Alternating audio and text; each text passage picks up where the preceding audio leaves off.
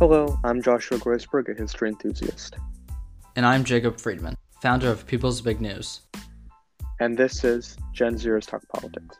This is where two members of the next generation of American adults talk about what's going on in the world. Since the whole world is on fire, we might as well take a crack at delivering some insightful analysis and maybe some comedy along the way.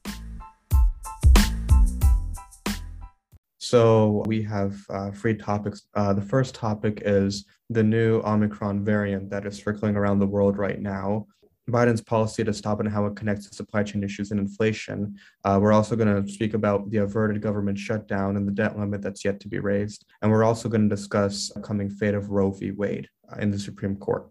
In terms of Omicron, as of this recording, there have been five confirmed cases in New York, and cases are beginning to pop up all over the country. And many countries have moved to restrict travel from certain parts of the world, uh, especially from Southern Africa. Biden has done that for the US. He has also put in place new travel restrictions that require all inbound international travelers to get tested within a single day before arriving to the US. In terms of the supply chain issues, this is also going to make the supply chain issues worse Although they have been getting a little better, the amount of containers stuck on docks for nine days or more has declined by 41% since November, which is an improvement, but obviously we've got a long way to go. But I think supply chain issues get resolved a lot faster when people are back at work, when people are comfortable going back at work. And we don't know a lot about this new variant, if it's more transmissible or not. We're still yet to see more data on it. But people are panicking. The stock market has certainly panicked. And if people are less comfortable like going to their jobs, then the supply chain issues will be harder to resolve than they were before. I mean, you're right, Joshua. This is going to wreak havoc on the supply chains, but this was inevitable. The variants are inevitable. Considering the, the recent reports that it's not breaking the vaccines, most of the cases are unvaccinated. We're lucky. It doesn't look like we're going to have a complete shutdown. We're going to have a complete collapse like in March 2020, which is good. You know, we can't have that again. Israel is locking down hard, at least, you know, to everyone in the outside world. And other countries are doing this, and we can't do that. The only locking down I would really appreciate is what Germany's doing right now. Willfully unvaccinated people there, they can go to the, the grocery store, they can go to farm pharmacies, but they can't go to restaurants. They can't go to theaters. They can't go to non-essential businesses. Considering that a lot of this is caused by not getting the vaccines out in the world in time for all these variants to emerge, yeah, I, am for that. Look at Biden's specific plan about getting making vaccinated people quarantine after coming to the United States after they land. That was suggested, but apparently it's not happening now, which is which is good. We need to vaccinate people to you know move and you know go a normal life. But right now there's no lockdowns. There's helping insurance coverage for testing, getting more of that because you know not enough tests. There's also extended mask mandate for public transportation, which is good. And there's also increased efforts for booster shots. That's good. We need prioritize boosting, prioritize vaccination, and keep stuff, some of the stuff we know works and get rid of some of the stuff we know that doesn't work. The only thing wrong with this plan is that there's no increased vaccine mandate. Or there's no real effort to expand on but it's probably because the courts are taking out the current, you know, federal workforce mandate. And Biden probably doesn't want to, you know, make have that just be knocked down by the courts and go through a whole legal battle before, you know, that case gets resolved it's disappointing, but it's understandable. I mean, obviously, I'm not an expert on infectious diseases. I mean, scientists obviously know way more than we do. But COVID 19 isn't going to go any anytime soon. Even if we have complete universal human vaccination, COVID 19 is still spreading within animal population, where it can freely circulate and mutate even further, perhaps. You know, requiring stronger modified vaccines that we might have to get, you know, year by year. So I do think that, you know, lockdowns are not an effective long-term strategy. And I do think we have to focus on vaccinating further and making sure that if you're vaccinated and you're eligible, you should get the booster shot because it'll protect you even better from this virus. Right. It's inevitable. We need to get back, but we need to get back to normal life as much as possible. And I give credit to Biden for at least trying to strike that balance. And we need to, you know, spend what we know grows the economy. We need to get people back to work as much as possible. And, you know, there's not much Biden can actually do on a lot of things like gas prices. There's not a lot he can do. Well, he did tap into the into the oil reserves in an attempt yes, to, but know, uh, looking at the whole oil trade, given a lot of this from the Middle East, from Russia, it, it is hard for the president alone to do something like that, count for those prices, as opposed to something like, you know, manufactured goods here in the United States. Yeah, and even with his measures, like I mentioned earlier, with the reserves, you know, it's, it's going to take a while to actually lower the price. Okay, so second story is the Senate did something. Congress did something. Again, the last possible minute, Congress extended government funding for another two months. I, am telling you, we're gonna have a whole song dance routine until February, and we're gonna be back here in two weeks because the debt limit is fast approaching, and that's even worse than the government shutdown because it's the debt limit. Anyone remember 2010 or something, 2011, Boehner and Obama and Tea Party? You know, the, the government was about to default, which literally has never happened before, and you can't really do that without crashing the entire world economy you know, even more than the, than depression because it's the U.S. economy, the age of globalization. And when you default, you kind of need to pay it all back. I, we're not probably not going to default because it's just that risky. I don't think the Republican Party is as nihilistic economically as they are politically, but I don't know. Well, I must say, even with this bill, it was quite the struggle. I mean, I believe in the House, only one Republican congressman voted for it, Adam Kinzinger of Illinois. And I believe it passed by a fairly large margin in the Senate, though. I think like 69 to 28 or something like that. You're right. I mean, we've got to raise the debt limit because, like you mentioned, we're in a highly globalized world and the US economy is kind of at the center of it. I am glad that we provided funding, although it'll only be for two months. It's essentially kicking the can down the road. I mean, we're going to be back here again, you know, fighting over it. And I believe a large part of the objection from Republicans was over Biden's federal vaccine mandates which is just completely ridiculous. It's nonsense. Rubio or something. It is uh, nonsense, and it's it, nonsense. It's a nonsense reason to hold up something that you know we need. We need government funding. So, third story Roe v. Wade, abortion. If you listen all to the news, if you have any interest in politics or any interest in current events, you know what this is. The Supreme Court is deciding the Mississippi abortion law that heavily restricts abortion, and this case could possibly overturn uh, Roe v. Wade and Planned Parenthood v. Casey, the two Supreme Court cases that legalized and modified the legality of abortion nationwide in the United States to varying degrees of actual windows and regulations, so forth, but it is legal to some degree in every state because of those two decisions. I'm not a woman. Joshua, you're not a woman. We don't, you know, this is not something that personally affects us, but this is US politics, important to talk about. And just and I just want to go over some facts right now. 60% of Americans want to keep Roe.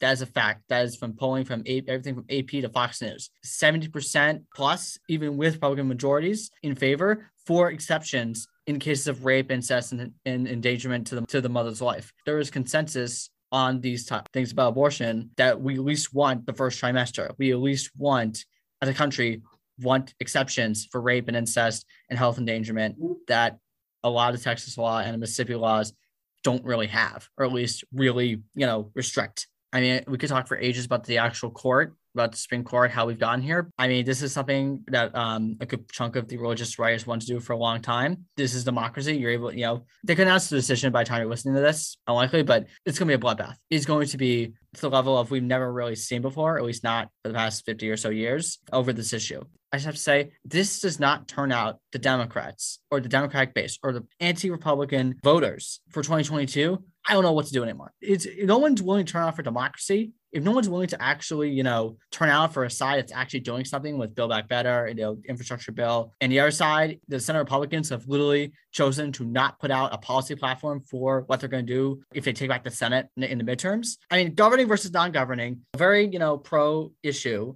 real, real, even you know near the consensus issue on abortion versus little you know vigilantism and very heavily restricted, restricted even banned. If that's not going to do it, I really don't know what to do anymore as to get people you know to understand that this is a crisis. This is not normal politics. This is chaos. First off, uh, yeah, to your point about uh, turning out Democratic voters, even anti-Republican voters, I think, um, yeah, I don't think it's going to do it.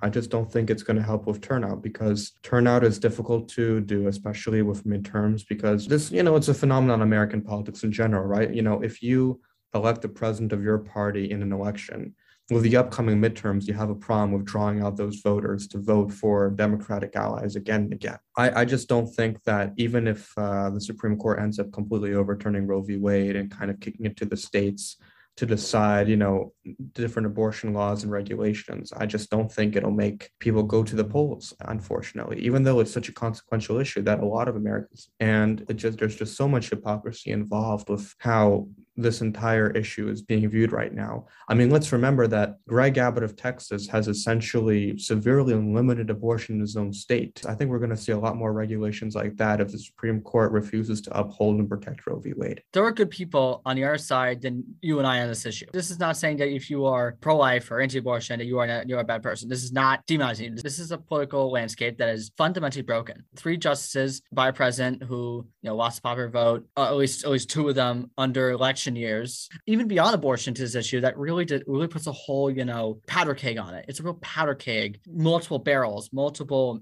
matches being lit. It, it kind of goes back to this like actually this issue that we've had since like the founding of the country, which is what is the role of the Supreme Court and how often should public opinion play a role in how the Supreme Court does its business, right? I mean, you're right. Um, a large portion of the justices, Justice Alito, Justice Kavanaugh, Justice Barrett, Justice Gorsuch, uh, Justice Roberts, uh, the majority actually were appointed by presidents who at one point who lost the popular vote. Supreme Court, I think specifically, is made up of unelected officials to an extent because they technically should be, you know, reading into the law and using their judicial knowledge rather than worrying about what the public is going to think. I do think that when people try to make this point about most of the justices being picked by, you know, unpopular presidents, I, I think it kind of misses the point of what people think the Supreme Court should really be about. At least for an election year, the whole thing with the Biden rule, I mean, that was hypocrisy, plain and simple. Garland not getting a nomination and then Barrett being confirmed in eight days. Oh no, well, the process that, of confirming justices is a deeply partisan process. Like, you're yeah. totally right. I'm talking about how they actually do business once they're on the bench. I mean, yes, we should treat the Supreme Court with some kind of relevance. Obviously, we should, you know, justices should have some sort of good faith in them. We should have some sort of good faith. You know, they are they are supposed to be about the law, but there comes a point where the process that confirmed them the process that put them there, the process that guided them. I mean, some of the comments Amy Coney Barrett had about adoption being, you know, a substitute for abortion. I mean, obviously, no, the court shouldn't always go with popular vote, popular will. That's obviously shouldn't be the arbiter. But at some point, there's some kind of consensus, and that is so out of line that it, seems comical. It seems the majority does strike down Roe and Casey with part of that line of logic behind it, it won't feel legitimate to have the country 60 and 70% of the country, 80% of the country, given the polling. I don't know something's fundamentally broken. And you know, I'm against court packing you know, adding justice to court, but term limits, long term limits, like, you know, 20, 30 year term limits, something like that has to be considered. Like that Biden commission, Supreme Court, they better come back, come back with something. Just saying, something. something I, mean, I suppose you got change. a point, right? I mean, I mean, I'm pretty sure this is the case for every single president, like, you know, Obama, Trump, uh, George W. Bush, whatever. But, you know,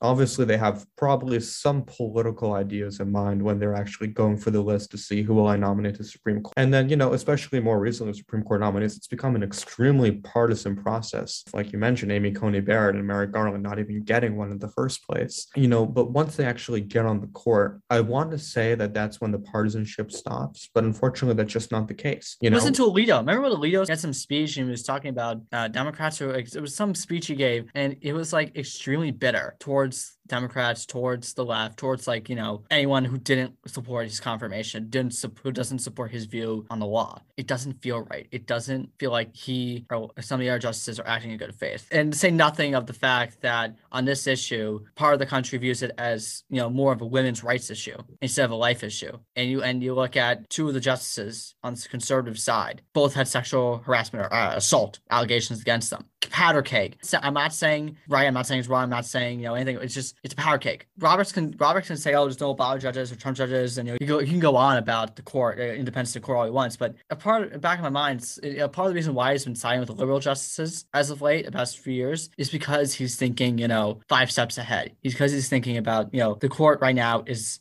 part of the powder keg. Well, what about when Roberts when Roberts essentially saved Obamacare, right? Right, would, would, right. It's would, would that, that be an example of? Would you consider that to be a lot like the current issue in front of the Supreme Court? Because Roberts voted with Obamacare because he worried the reputation of the Supreme Court would take such a huge hit that he actually voted to save it. It could be entirely by the law. It could be entirely that something that people wanted to overturn it, have the right argument, or he his, his view changed. You know, it could be that. But I, I mean, unfortunately, the court does not have the safeguard American trust. Even looking at the future structure of of the court. I mean, uh, do I'm not sure Biden will even have a chance to nominate his own justice. I mean, uh, Breyer. You know, I mean, Breyer to retire. I mean, people should be screaming for him to retire. He's still. I mean, legally, he's allowed to sit on the court as long as he likes. Yeah, but he's gonna. I mean, yeah, you know, maybe I mean, politically it'd be a better idea because if Biden nominates somebody young, they would stay on way long after he does. So the point is that if he if he stays on and it's like Ginsburg and Biden loses or Harris loses, what the hell runs in 2024 and they lose and it's you know DeSantis or Trump, they're gonna pick. You're gonna and Breyer dies during 2024, 2028. You know, he's he's gonna die and they're gonna pick another Republican, you know, conservative replacement. And it's gonna further tilt the court. And considering the track record we know about the Republican Party right now,